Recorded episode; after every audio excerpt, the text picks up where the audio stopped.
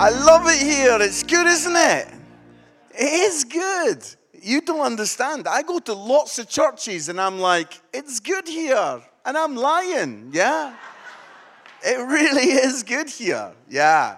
Now, um, I'm Scottish and that was a little uh, interesting reaction. I says I'm Scottish and it. And I, uh, yesterday, I was trying my best. I was trying to support England. I was. I was. And um, I have this problem because I'm married to Tamsin, who's from London. Both my kids were born in Yorkshire. And uh, every four years, I have a problem because my family want me to support England in the Football World Cup. And I try, I really try. It's hard, but I try. Normally, England is very kind and get knocked out nice and early. Thank you for that. And last year was difficult because England did amazing and got right through to the semi final against Croatia. And um, on the day of the game, my son is going, Dad, you got to support England. I'm like, I'm trying, son. I phoned my dad up now, my dad is a Scottish minister. He's been in Scotland 40 years. And I phoned him up and I says, Dad, are you going to support England against Croatia? And my dad said, Son, all of the Scottish churches are singing, I am a new Croatian. And I thought, wow, that, that is not united, is it? That is terrible, terrible. Um, I don't know if you know this, but I love this church because you guys um, really get alongside me and, and you know you partner with me, um, which means that you you kind of sponsor me to allow me to go to places where I can take the gospel to the most unlikely place. And I want to say thank you for that because, you know, you believe in what I'm doing and I feel and sense your support. This summer, we were at the Edinburgh Fringe, right there next to the Royal Mile, and we were doing the show, and we were so excited that most of the nights we did it, we were sold out. And right, yeah, so great. And right there, in the biggest comedy festival of the world, we are getting the opportunity. There I am preaching the gospel. I'm talking about Jesus on the cross. I'm talking about how people can connect with God. That's exciting, isn't it? And it's so wonderful. And thank you. And I'm getting lots of opportunities to take the gospel to many different places. And I'm realizing that many times I'm standing up and, you know, 70 to 80% of the crowd are not yet Christian.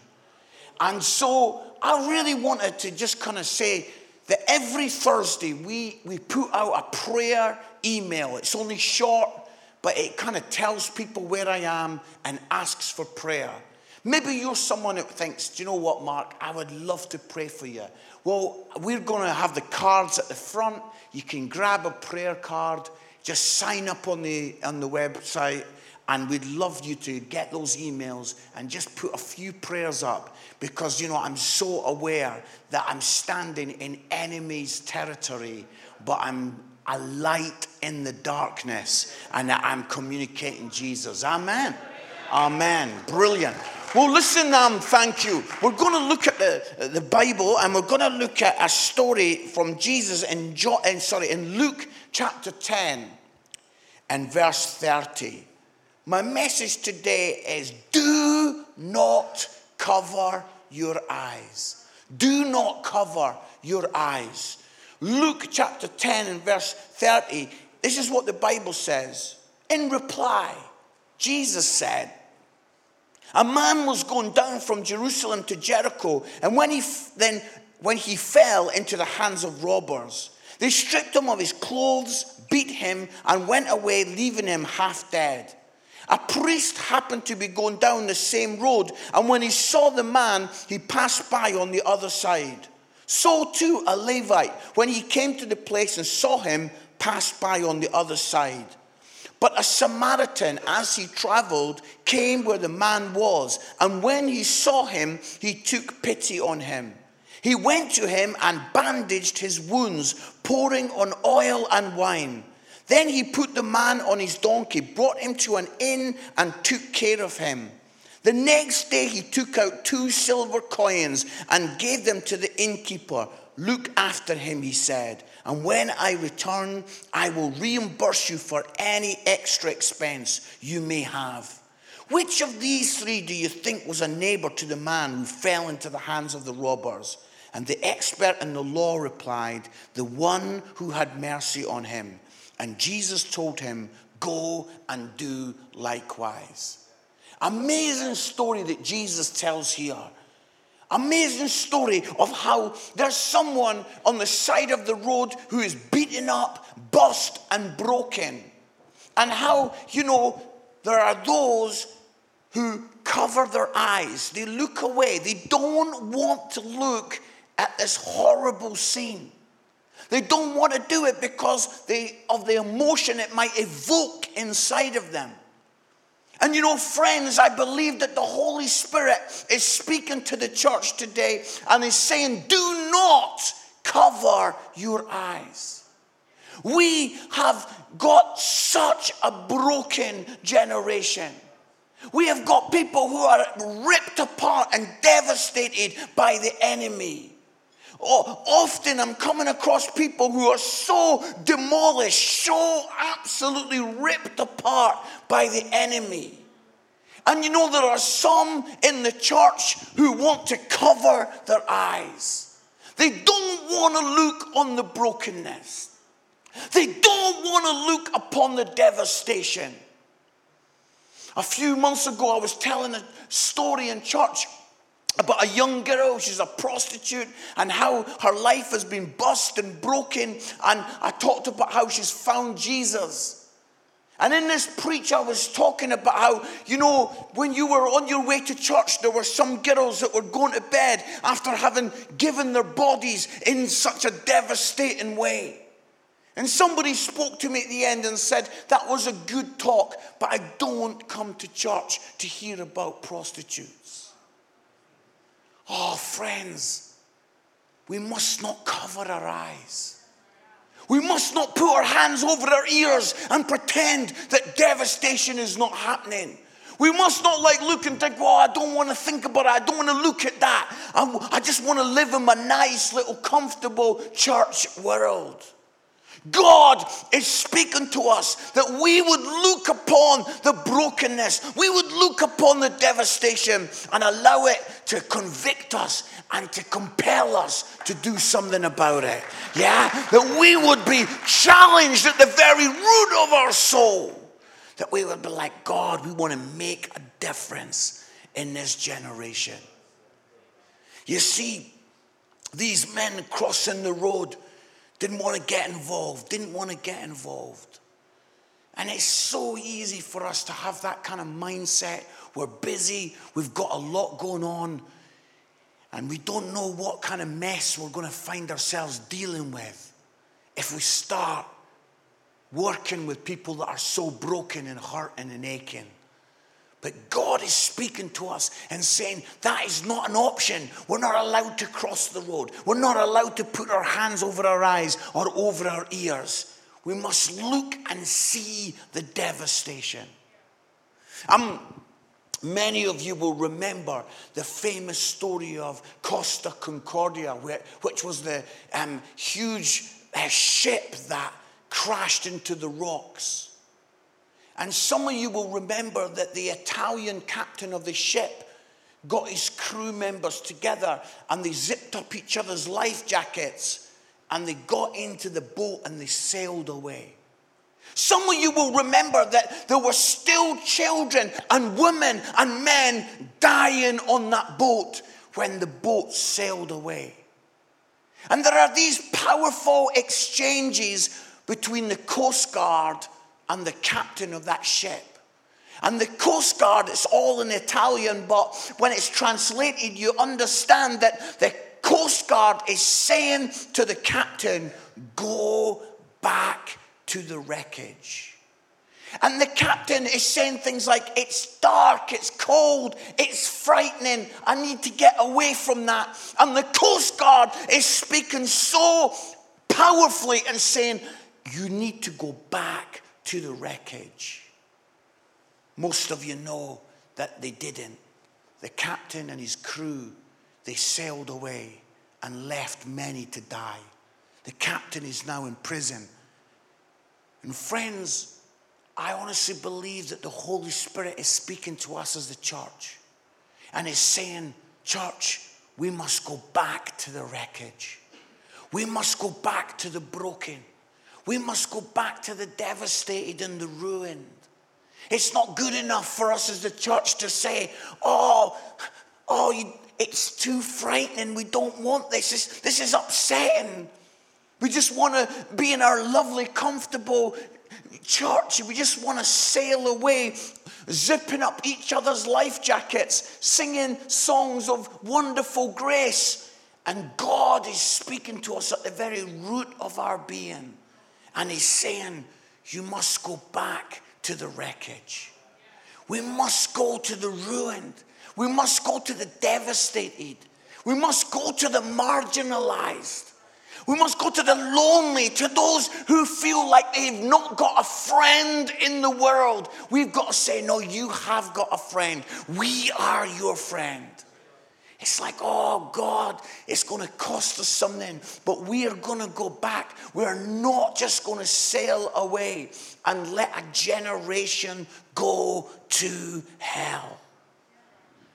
I, I get passionate about this because, friends, I, I go to churches and, and I know they don't like my preaching because they don't like me disturbing their lovely church world.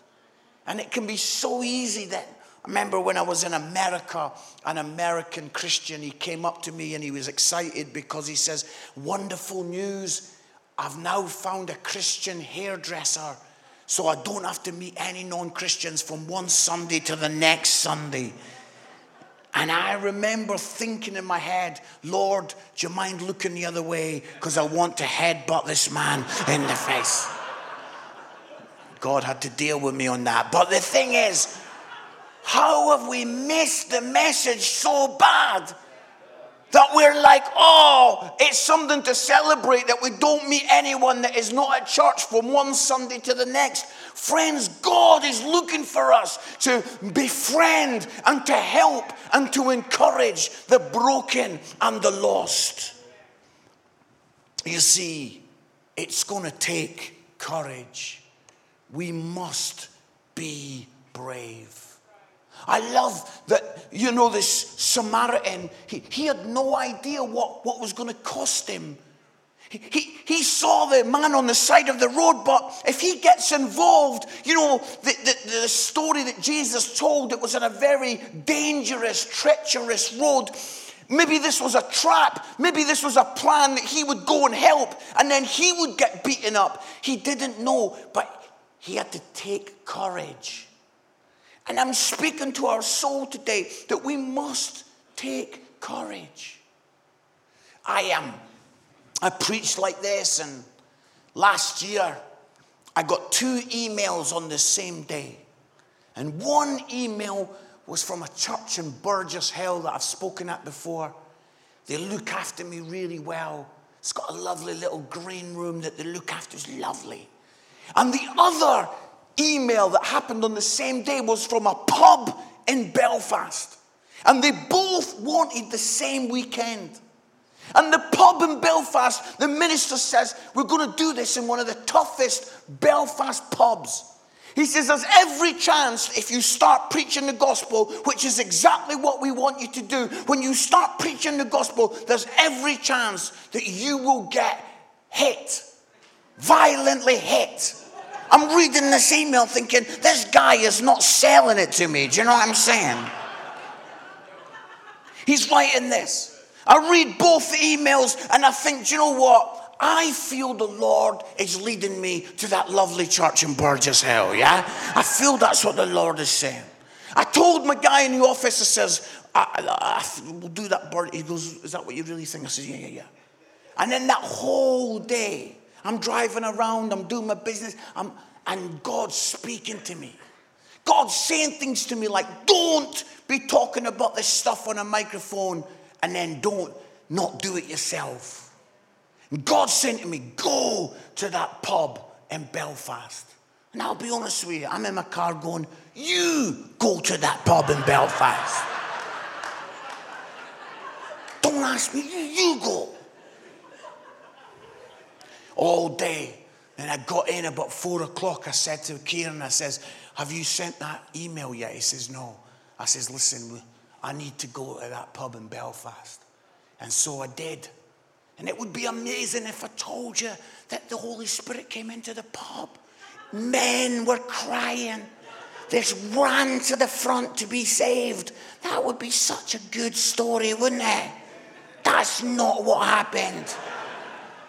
I did my comedy and it went quite well. And then I started to talk about Jesus. About 20 guys went up and left for the toilet. 20 men at the same time leaving. I thought, Billy Graham has them come to the front. I have them going to the toilet.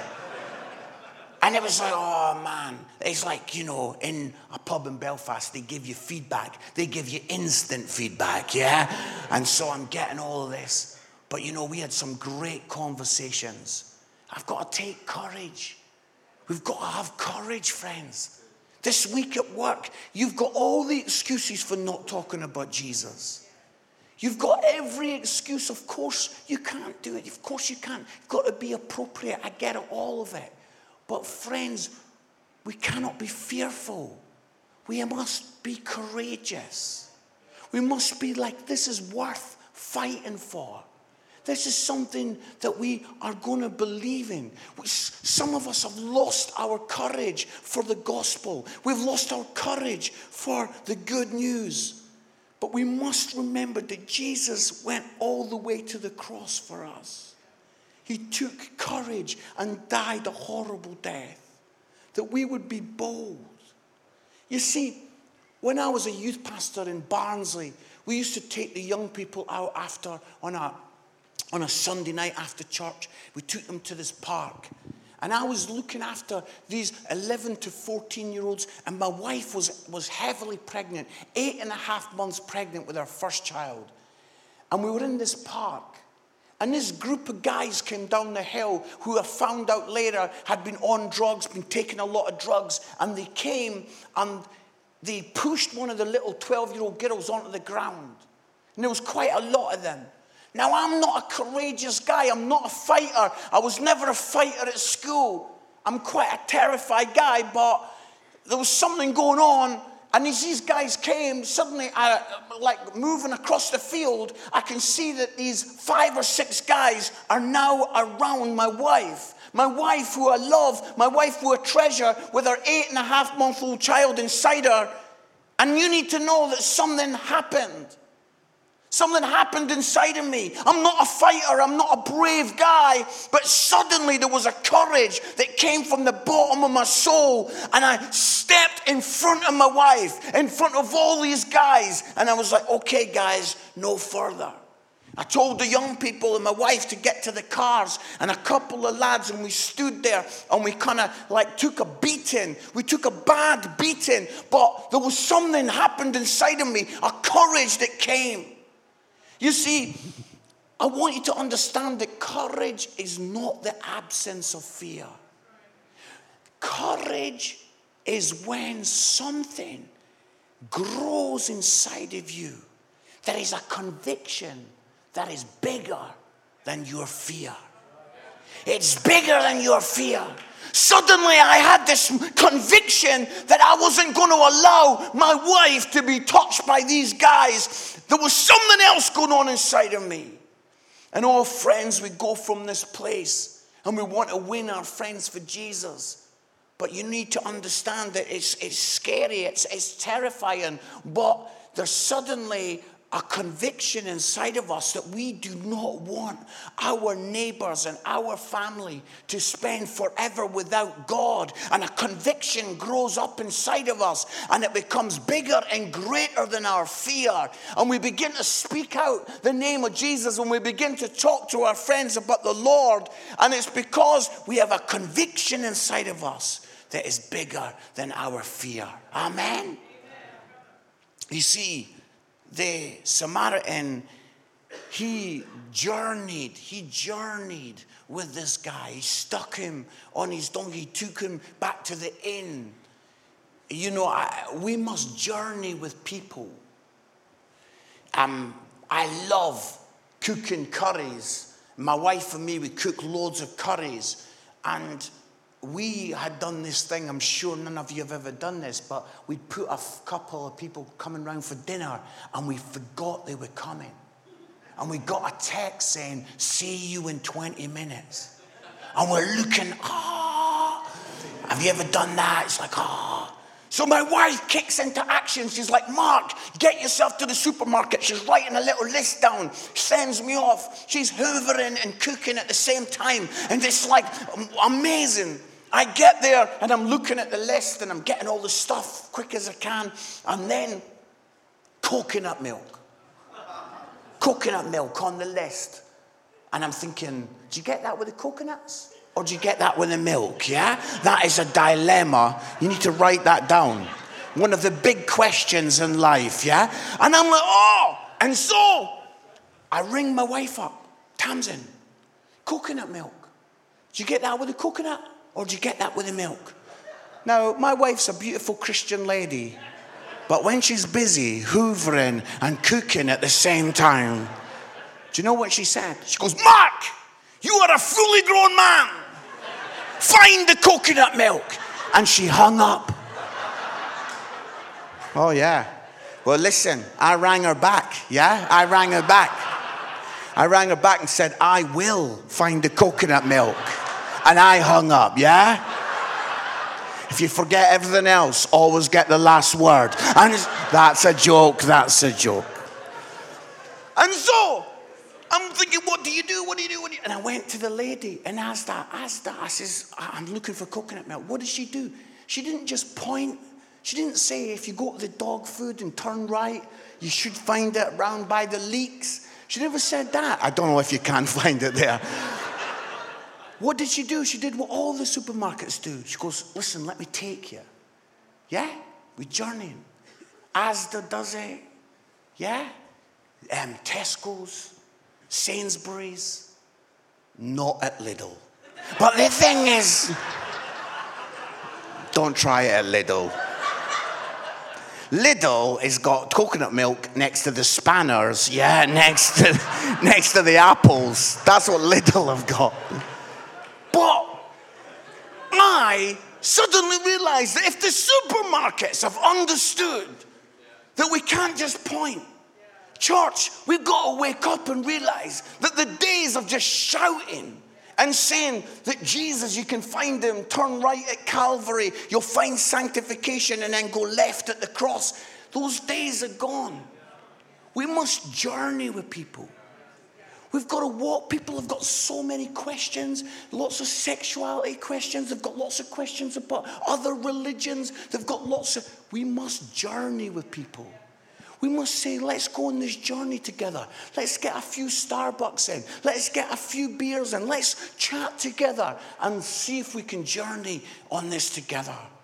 And then finally, you know, I love this the oil and the wine see people restored. Uh, I want to see families restored. I want to see broken people giving testimony and giving story of how their life was devastated, but now they have been restored. The oil and the wine restoring the soul. You know, our conviction for us today is not just so that we can kind of like get through and kind of like just say, oh, let's see a few more people in church. It's to see men and women and young people completely restored. Amen. to see children's lives turned around, to see, to see a whole generation suddenly find God for the first time. Oh, I want to see men and women turned around. I, I love this, but one of the most humbling things for me this summer was when I was preaching at an event and a lady came to me and she says, Mark, she goes, You preached 15 years ago. I wasn't from a Christian family. I heard the gospel. I responded. She says, Now I'm working full time for the church in universities, seeing many people come to faith. And I started to cry, and she goes, You seem emotional. I says, Because every single one of those people that you're seeing come to faith, it's like the ripple effect. It's like more people being restored and healed and forgiven. The oil, oh, we want to see people's lives turned around. I want to believe that in this next moment when I just pray for us as the church, I want to believe that we will see many more healed, restored, forgiven, families turned around housing estates in Cambridge turned around in the name of Jesus. I'm driving past houses as I'm coming in this morning, and I'm saying, God, would you turn these estates around for you? Jesus' name. I would love to pray for us, church. I wonder if we can just stand in the presence of God.